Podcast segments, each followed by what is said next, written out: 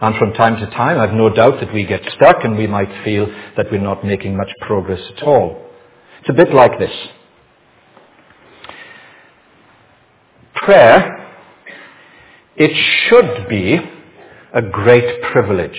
It should be. But for many, it has become something of a problem. Not least a problem that can be induced by guilt, because the truth is that we're not very good at it. Or another issue when we think about prayer is a bit like this. It should be a delight. It should be a delight. But more often or not, it is a duty.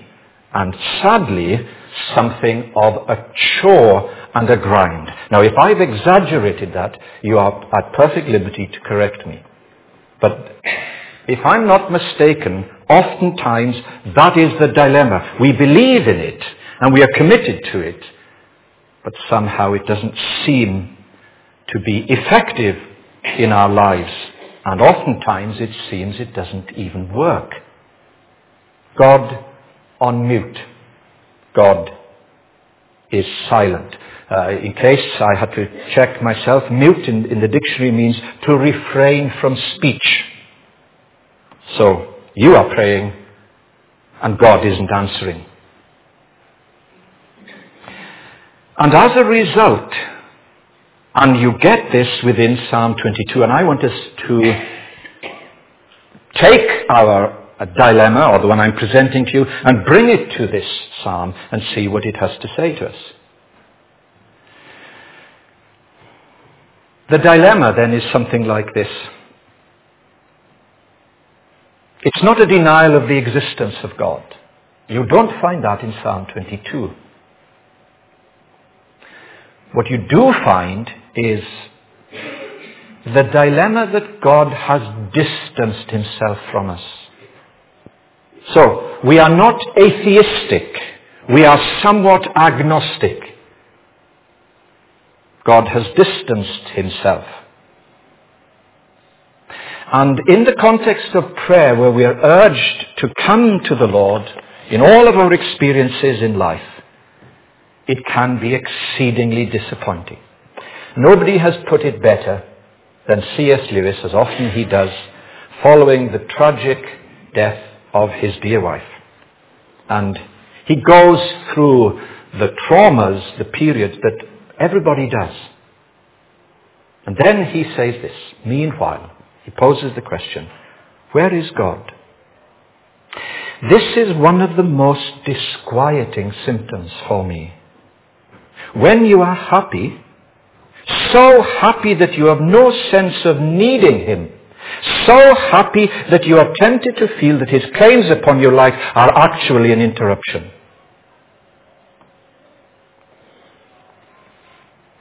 But, now, go to him when your need is desperate. And when all other help is vain, and what do you find? How extraordinary that the greatest Christian apologist should say this. What do you find?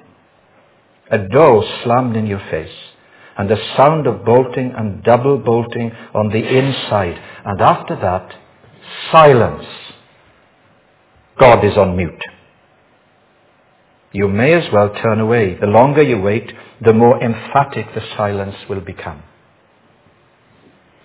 Is that C.S. Lewis having a bad day, or does it actually resonate with us?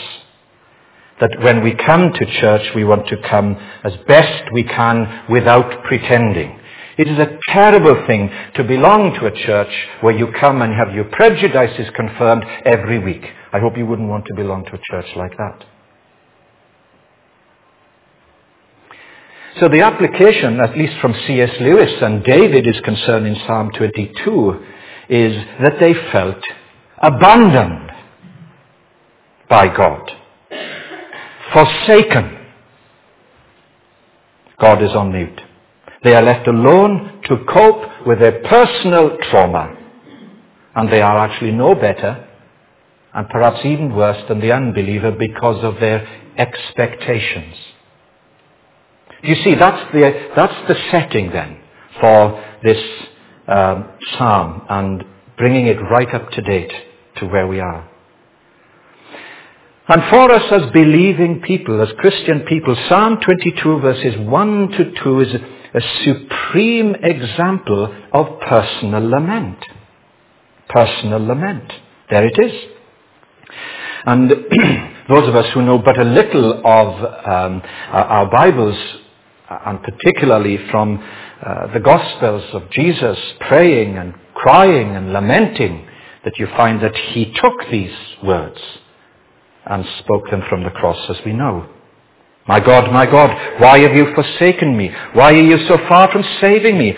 So far from the words of my groaning. Oh my God, I cry out by day, but you do not answer, by night, and am not silent. Now then, I think at this point we need to say something that I hope will, will help. We, we need to make this observation at least, that laments, complaints, laments we call them, are actually authentic expressions of faith as much as prayer. Laments are, now I don't mean whinging all the time. We're not talking about uh, that, that, that unhealthy preoccupation that we can so easily have. A healthy lament, which are honest in describing life as it is, not life as we think we would like it to be. Life, if you like, as it's experienced, as you and I experience it. And what is that like? Well, it's like this. It's, it's hard. I bumped into somebody yesterday in the village, took the funeral of his wife, but less than two weeks ago, I don't know what to do, he said. I don't know. It's hard. And if you've been there, you know. And, and, and sometimes even in the crowd, it's, it's, it's lonely. And it's hurtful. And it's charged with emotional anger. That's how the people of Israel felt. And that's where this psalm finds its reference point. They saw these things and they felt that God was absent and uncaring. There's not much point in believing in him.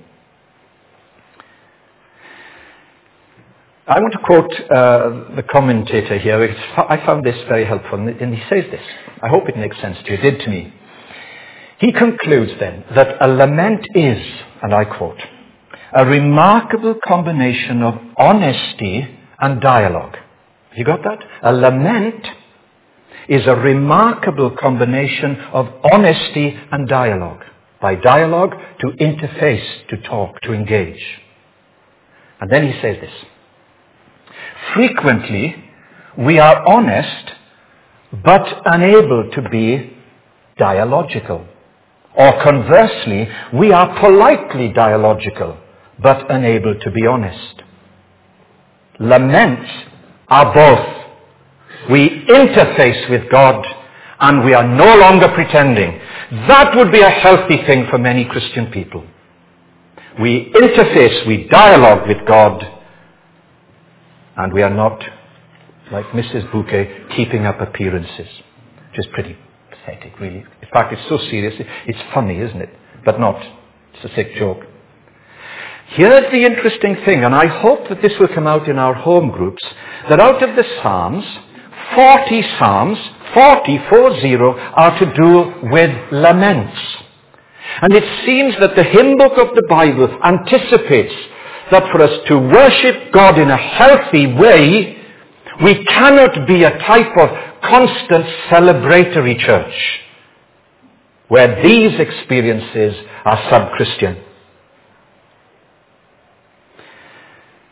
So it is anticipated that we as Christian people believing in God will from time to time need to engage in this healthy pursuit of a lament, of pouring out our hearts to God. Well then, that's the introduction and very quickly now just look at the, the, the structure of this psalm and see how, how you, can get in it, you can get into it yourself. Um, I think I've got a book here that I need. Um, yes, yes, yes. Sorry. Right. Here's the structure it consists of three cycles, each having a complaint, a lament if you like, then followed by a statement of confidence, then of trust in God. Each cycle is like that.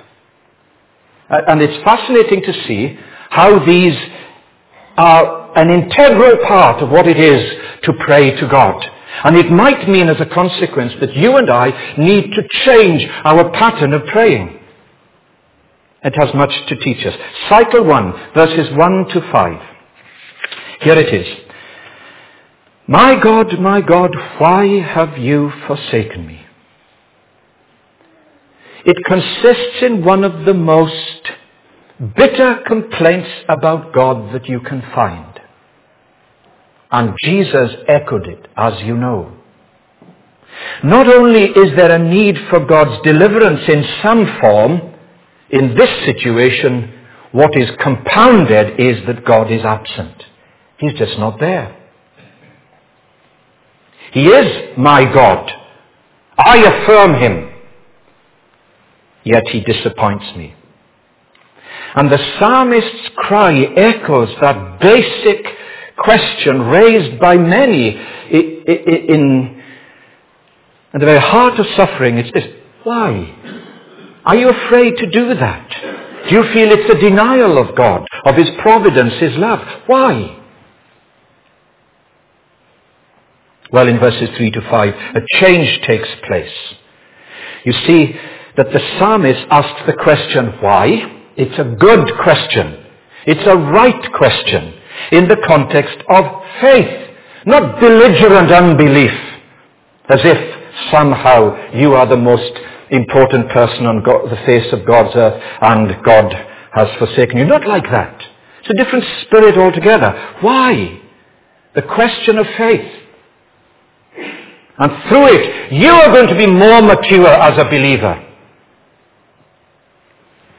And the psalmist knows there is a larger story, there is a bigger picture than his or her own experience of suffering.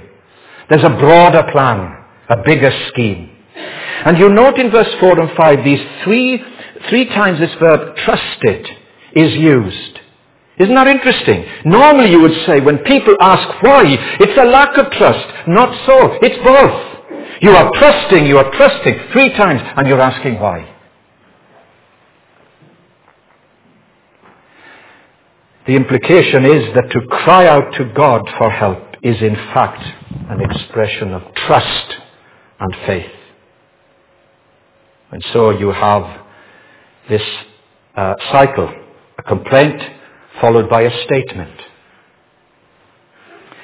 Very quickly then, cycle two. I just, you, you, will need to do your own work in Psalm 22, and when you go home, you read it for yourself not a very nice introduction. Uh, in verse uh, 6, I'm a worm and not, not human. Scorned by men, despised by the people. All who see me mock me, hurl insults, shaking their heads. And they say, what a put down. Is this how God looks after his people? I've become a Christian. Well, if that's Christianity, you can keep it. It's not very nice, is it? That's what he's saying. He trusted in the Lord. Let the Lord rescue him. Let him deliver him since he delights in him.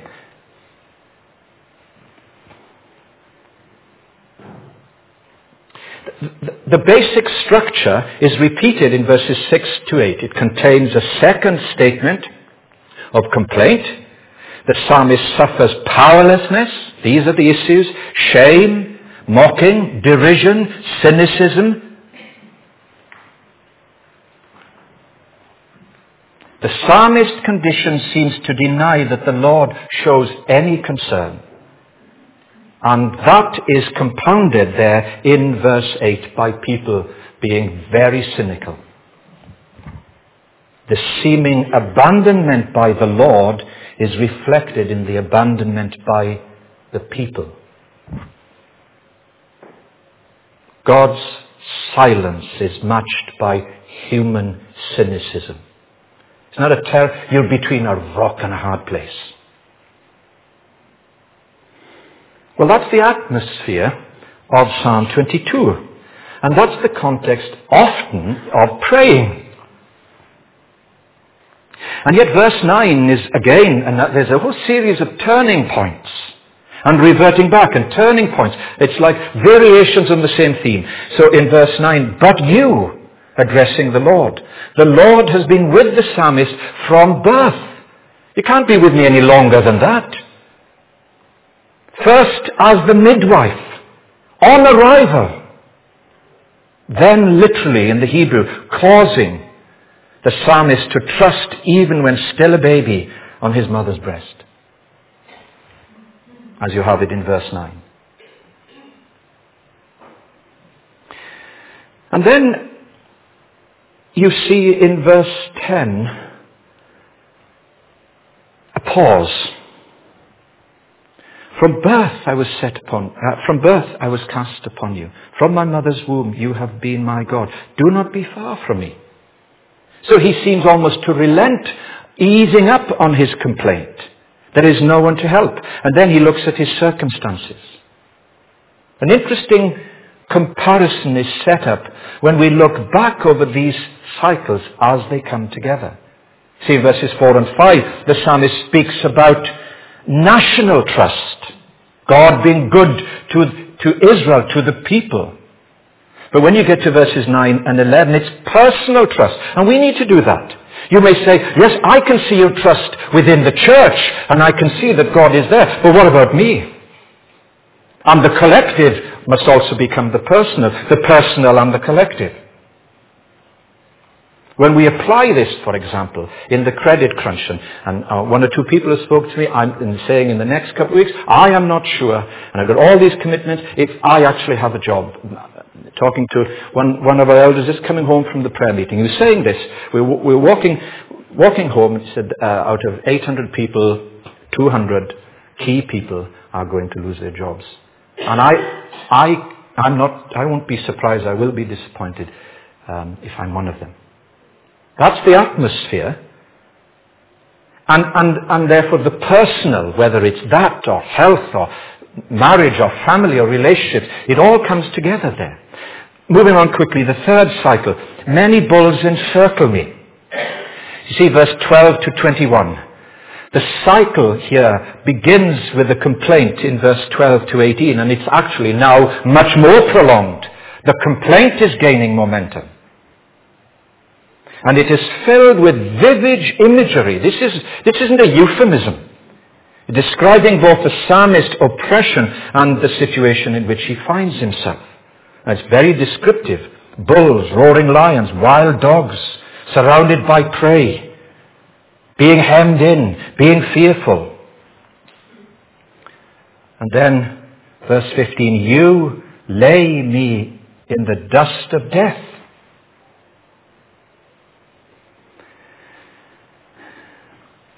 It is a statement of anguish by one whose trust in the Lord has been now contradicted by circumstances. Has the Lord changed sides?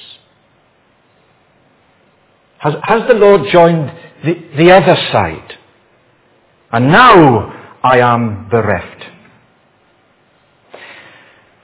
Well, let's come to the conclusion of the psalm, which is, which is much more positive.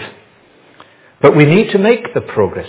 Of course, the danger is that you don't get stuck along the way. Uh, finally, in verses 22 to 31, it's quite a, quite a lengthy psalm, but it's not, it's not too difficult to get into. The structure isn't easy, but you'll, be, you'll benefit if you worked it. And now you come to the thanksgiving. This is the final section of this psalm. And don't forget the heading that we began with. God is on mute. A song of thanksgiving and deliverance begins to emerge. Look at verse 22. I will declare your name to my brothers. In the congregation I will praise you. You who fear the Lord, come on, praise him. You descendants of Jacob, honor him. Revere him, all you descendants of Israel. You covenant people.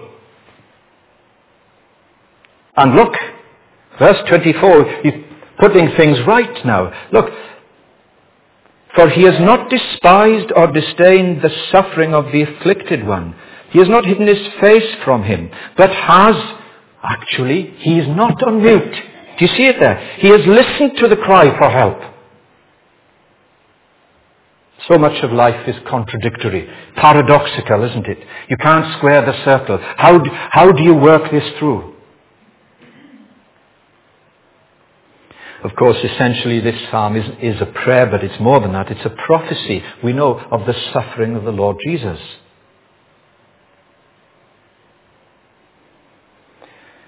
The psalmist calls on others.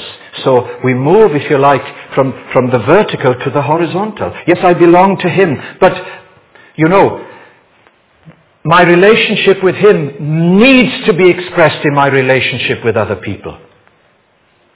Covenant is not a private love affair between you and God. It is worked out on the public arena.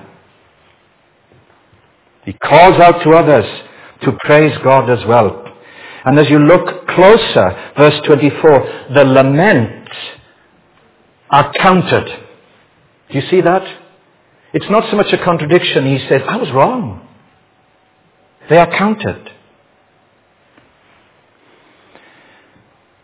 Now, where is God?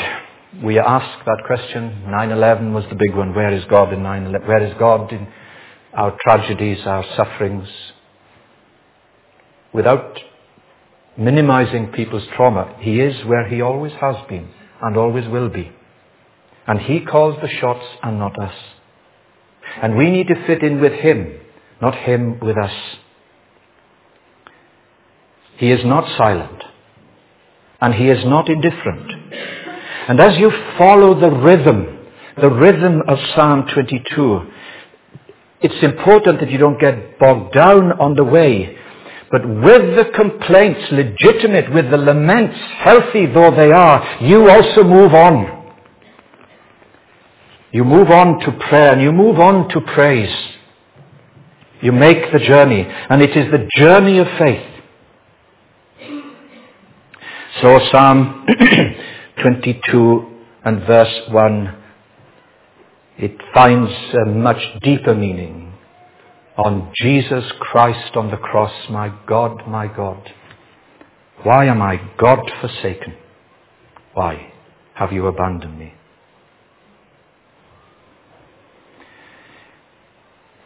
Spoken by Jesus on the cross. I think we've got time just to look at a reference here in um, Mark's Gospel. Just two or three, just to try to round this off. Mark's Gospel, chapter 15. Just so that we see now how Jesus takes this psalm and applies it in his own crisis.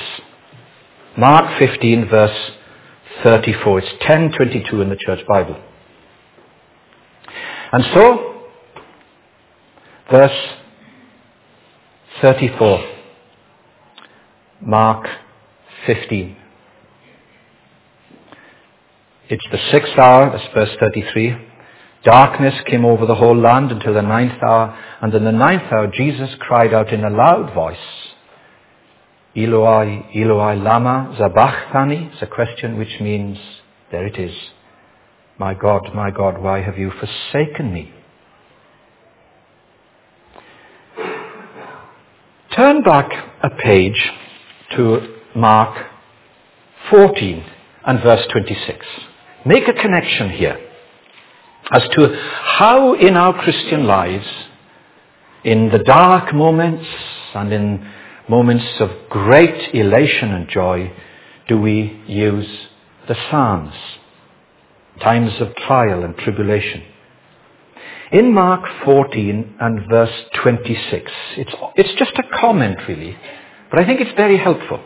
The context, as you see, is the Lord's Supper. You have that in verses 12 right through. This is the blood of the covenant, says verse, which is poured out for many and so forth. And then the, the, the Lord's Supper is over, and then there's just one verse. When they had sung a hymn, which was a psalm, of course, they went out to the Mount of Olives. Much discussion has been, what was that psalm? What did they sing? What did Jesus choose? Was it because it was part of the, the Hebrew lectionary, the set reading, the set psalm? Well, most people agree it was from the section in Psalm, and let's have a look at it. I'm suggesting to you it's Psalm 116. Let's have a look at this. So they sang a psalm before going out to the Mount of Olives and the crucifixion. And what is it? It just helps us to see how we as Christian people relate our, our Bible to our faith and our faith to our situation. This is the Hallel section, the section of praise. It's not all lament. There is some. Psalm 116 verse 1. I love the Lord for he heard my voice. He's not on mute now. He heard my cry for mercy because he turned his ear to me. I will call on him as long as I live. Yes, the cords of death entangled me. The anguish of the grave came upon me. I was overcome and troubled and sorrow, with sorrow. And I called on the name of the Lord. O Lord, save me. The Lord is gracious and righteous. The Lord, our God, is full of compassion. The Lord protects the simple-hearted and so on and so forth. And then, how does this song which would have been sung come to a conclusion. Verse 17, I will sacrifice a thank offering to the Lord and call on the name of the Lord. I will renew my vows to the Lord in the presence of all his people, in the courts of the house of the Lord, in your midst, O Jerusalem. I will fulfill my vows. You see the application, if, if, it isn't, if it isn't obvious already, and it's this. Side by side, not an either or you have lament. And you have prayer. You have complaint. And you have thanksgiving and praise. Juxtaposed. Lament and complaint. Praise and thanksgiving. And I think some of us, and I, and I believe that I'm right in saying this, have actually almost given up on the effectiveness of prayer because, quite frankly, it isn't doing very much. We're very pleased about others, but we're rather sorry that for ourselves, maybe we're not terribly spiritual or something. We're not quite sure.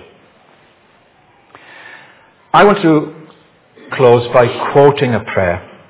And it's interesting that uh, this prayer finds its roots 150 years ago in the Battle of Gettysburg, where Barack Obama set out on his journey to the White House, following Abraham Lincoln.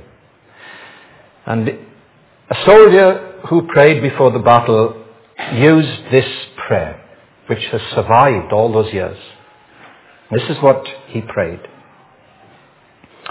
I asked God for strength that I might achieve. I was made weak that I might learn to humbly obey.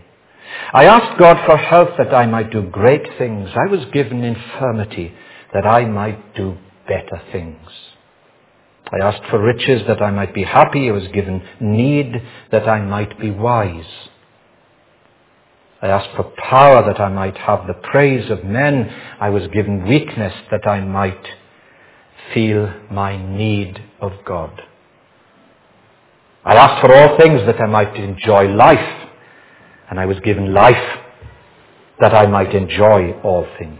I got nothing I asked for, but everything I hoped for. Almost despite myself, my unspoken prayers were answered. I am among all, among all people most richly blessed. There is a paradox in praying. It is not a contradiction. There are laments that are healthy, that are an authentic part of faith. And we need to get through that to trust and confidence so that we can say, as the psalmist does, yes, if we have to, my God, my God, why have you forsaken me? But also to say,